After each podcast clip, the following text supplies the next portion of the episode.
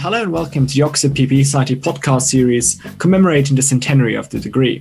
In this series, we're interviewing alumni and alumni, tutors and historians to give an insight into the degree and its students, its influence, and how it's changed over 100 years. Our guest in this podcast today is Samuel Wainwright, um, doctoral research student of history at Jesus College, and also one of the authors of the paper on the history of PPE over 100 years, um, together with, with Lily Schreiter. And Sam, my, my first question for you is when you were working on the PPE Centenary project, what was the focus of your research? And perhaps as a follow up question on that, how does this um, relate to your current research? Yeah, um, so primarily, uh, my research on the project focused more on the origins, uh, aims, and objectives of the degree.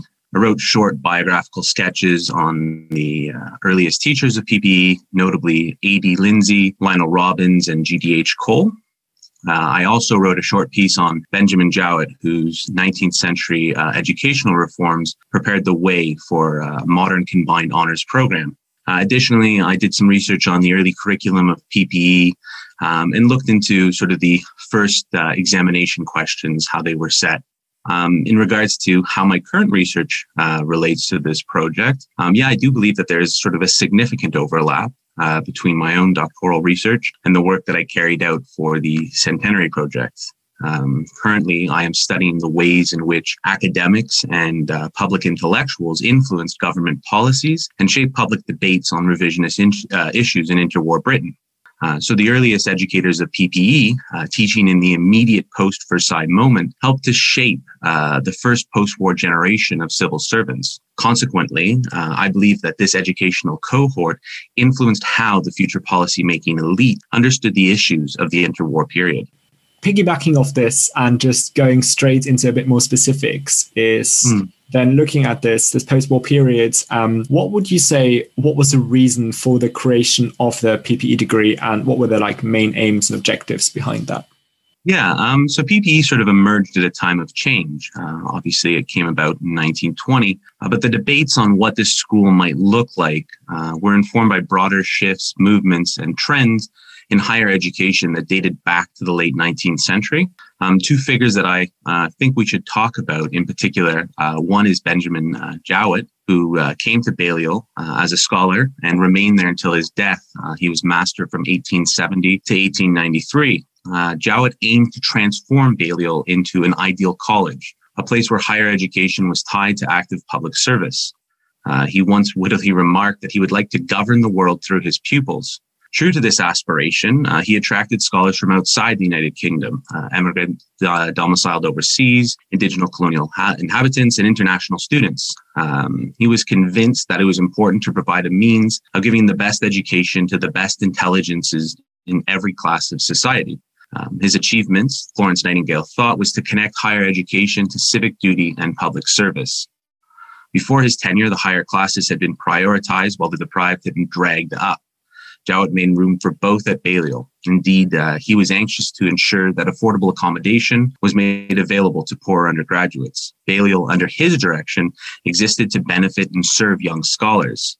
And I think that it was in this spirit that A.D. Lindsay was appointed uh, as the Jowett Lecturer in Philosophy in 1910 and later Master at Balliol. Uh, Lindsay, like Jowett, was concerned with making education available to the best students without regard to their financial circumstances. His broader educational ideas uh, led him to explore methods for opening both Balliol and Oxford to a wider demographic. Uh, Greats, the uh, famous tripartite school over which Jowett had presided and from which Lindsay had graduated, uh, was only was the only combined honors program at Oxford. Uh, the school combined classical languages and ancient uh, civilization with philosophy. Uh, Lindsay, upon graduation, thought it an incomparable education. It was the best that Oxford had to offer, but uh, in his opinion, it was not available uh, to candidates who had not learned Latin or Greek. If Oxford were to open itself to the best applicants, it needed a combined honors program more connected to modern life. Uh, before the First World War, there had been several unsuccessful proposals for a new school. During the war, uh, obviously interest in this area declined, uh, but the war itself inaugurated a renewed interest in educational reform.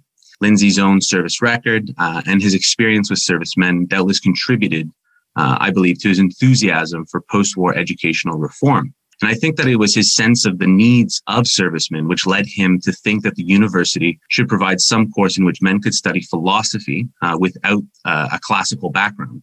So I think the impetus for curriculum uh, reform came first and foremost from philosophers such as Lindsay. The Greats curriculum constrained philosophers since it tied their subject matter too closely to classical languages and ancient civilization. Uh, the moral philosopher Henry Sidgwick wryly observed that this uh, association ensured that philosophy was uncontaminated by any contact with reality. Lindsay and his colleagues were therefore inclined to support any proposal uh, that would enable philosophy to be examined in association with modern subjects. Uh, by 1919, uh, it was then resolved uh, the time had come to discuss a course connected with subjects other than classical civilization and language. Lindsay prepared and co-signed a report for an honor school in modern humanities. From the outset, the report proposed to teach pupils philosophy from other sides other than classical literature and history. The co-signers envisioned an honor school that would cover economics and politics or natural sciences with philosophy, providing the common theme. That is, candidates could either select to specialize in philosophy, economics, and politics, or philosophy and science. Uh, this proposal uh, didn't sort of generate the enthusiasm uh, that some might have ex- uh, expected and was defeated. Um, but this proposal was quite different in purpose and scope from the proposal which became Modern Greats. Uh, whereas Science Greats uh, was proposed as a combined honors uh, school for candidates who wish to uh, learn scientific method and modern philosophy. Modern Greats was an attempt to update and to reform Greats. Greats had given its pupils insight into civilizational structure and prepared them for public office and service. Modern Greats sought to replicate this framework and to adapt it to modern conditions.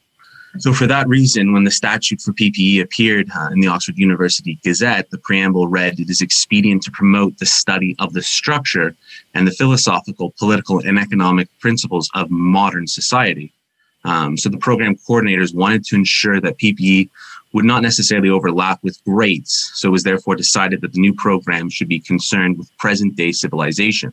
Uh, it was important to give students some foundational knowledge, uh, but that knowledge should be modern. PPE then uh, was created in part to make sense of contemporary global dilemmas. For example, concerning the role of the state, the problems of international relations, solutions to unemployment, international disarmament, and even the nature of democracy. So my next question would be then, um, outside of perhaps Balliol and in the wider university context, how did the PPE degree affect change at Oxford more generally? Yeah, um, so in this period, um, like few colleges were academically prepared to support the non-philosophy components which the new course thrust upon them. Um, as you know, Oxford is a college system, and uh, the colleges sort of dominate the way in which uh, subject matter is is um, taught. So this obviously proved to be um, a problem. So Lionel Robbins then recalled his experience as a lecturer in economics as chaotic. Um, there was virtually no organization or coordination at the beginning. It was quite possible for university uh, lecture lists to present two or three courses covering the same subject, while other more important fields remained without any coverage at all. The result was a school that lacked balance. Uh, while it led to no special excellence on the philosophical side, it encouraged sloppiness and superficiality in the other subjects. This was in part due to the fact that there was not enough qualified economists and political scientists to cover the non philosophical classes. This led to less than ideal teaching situations, as you would imagine. Uh, Robbins, for one, thought it quite absurd to hear someone like a, uh, J.A. Smith, a professor of moral philosophy, pontificating on the methodology of economics with which his acquaintance was zero. Uh, despite the improvised teaching arrangements, PP grew remarkably with a 10% average annual increase in enrollment throughout the interwar period. Um, so this expansion forced ill-prepared colleges to appoint specialized tutors dedicated to modern studies. Uh, this development then provided PPE uh, with an incredible resource base of career academics, uh, who in turn obviously took on postgraduate teaching, uh, which then obviously led to further specialization in the fields of economics, um, and politics at Oxford. Then bit talking a bit more about the the people involved here. So you mentioned a bit in the beginning the the, the rather intellectual founders of the degree, but could you tell me a bit more about the the earliest teachers of the degree? What kind of influence uh, did they have on the degree, or how did they shape it? Hmm. So Robbins uh, mentioned uh, earlier was an uh, early appointee. Um, he was an LSE trained economist. And he taught first as a lecturer at Oxford before being elected to an official fellowship at New College in 1927. Um, the economist James Meade uh, remembered Robbins' lectures as a memorable experience. Um, he was not interested in devising new elaborate theoretical constructions, but used his first rate analytic mind to discover and to teach his students how the application of good economic theory to real problems um, could make an important contribution uh, to the formulation of wise and effective policy. Um, and Robbins was not the only PPE educator to make an impression upon uh, Meade. Um, shortly into his second year, Meade joined the Cole Group, which was a socialist initiative formed around GDH Cole, then a fellow at University College. Uh, Cole was appointed to that post in 1925, and soon after his appointment, he uh, formed his eponymous group, which brought together 15 or so uh, chosen graduates, uh, undergraduates uh, from seminars on the borderline between uh, academic work and political commitment. Um, previously, Cole had tutored with the Workers' Educational Association, um, and the Cole group sort of carried on the habits he had established as an adult educator. Uh, Cole's influence permeated PPE. Successive members from his discussion group rose to prominence within the Parliamentary Labour Party, uh, among them Hugh Gaitskell, Michael Stewart, Evan Durbin, uh, and John Parker. But of equal importance uh, were those who became trade union secretaries, adult educators, and social reformers. Cole helped his students to articulate their own positions and implanted within them a desire to further educational, um, industrial, and democratic reform. There were numerous educators, though, whose passions shaped and influenced PPE. Cole and Robbins are but two examples. Uh, among the others are obviously Lindsay, uh, W.G.S. Um, Adams, John Maud, Alfred Zimmern, and H.G. Nicholas. Uh, and nor were these appointments limited to men.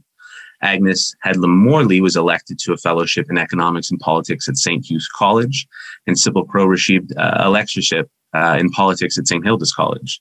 What these educators shared in common was a conviction that the new school could provide candidates with a transformative education, uh, which would prepare them for diverse careers within a pluralistic and modern society. That, that is a very nice overview, and it's interesting how they each relate to their own colleges and um, how their pupils then then also continue to shape the United Kingdom even further. Um, but talking about what you did with your research, um, could you tell me what was your the favorite discovery you you made along the way? Yeah, I quite enjoyed uh, sort of two.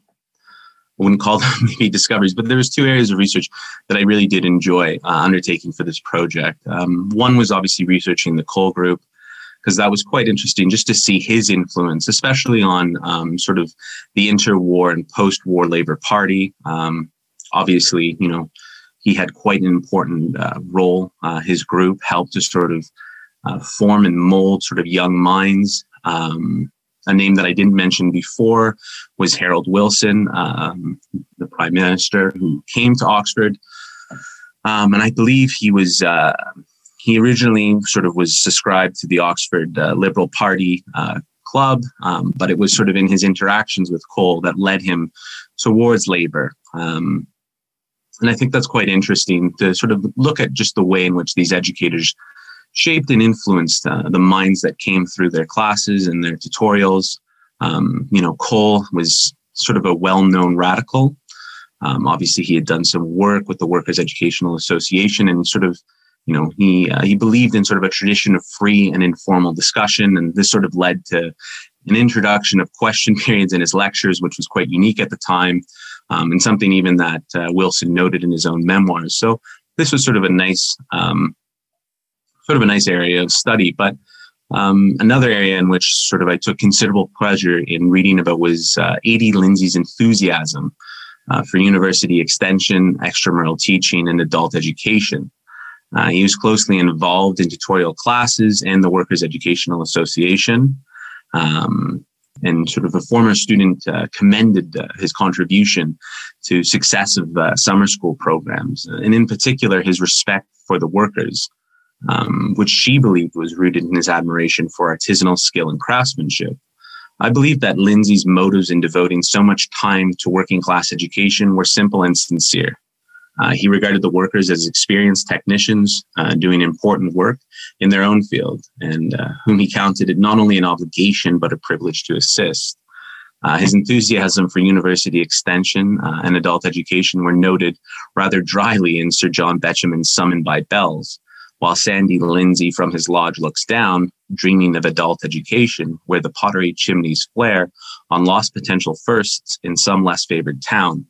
So uh, Lindsay was dedicated to educational reform. His aim was to open first class education to a wider demographic, uh, and he pursued the same ideal in his efforts to admit women uh, to full membership at the university. Uh, Vera Brittain uh, actually recorded when the preamble for the women's statue was to be debated. Uh, young women queued outside the crowded congregation house to gaze with hero worship at their champion, A.D. Lindsay. Um, ultimately, Lindsay was concerned with making first class education available to the best students without regard to their background or financial circumstances. After, after having talked so much about the degree and its history, um, do you think you're able to, to perhaps sum it, like summarize it in like one or two sentences? So, what is the what is the core of the degree? How could you how could you best describe it? Yeah, I mean, this is something that I sort of wrote um, for the project, but I think PPE sort of built upon the educational culture that Jowett first and later Lindsay had shaped at Balliol uh, to create an institution formed around the idea that higher education consists not in reinforcing our own biased opinions, but in studying among others unlike ourselves and learning to negotiate diverse ideas within a pluralistic society. Well, that's very lovely. Then thank you very much, Sam, um, for Thank you. taking the time and and giving us this this insight into the degree today. Um, it was really lovely, and I also want to thank all the listeners um, for their interest. And we hope you enjoyed this podcast, and we also encourage you to have a look at the other podcasts forming the series.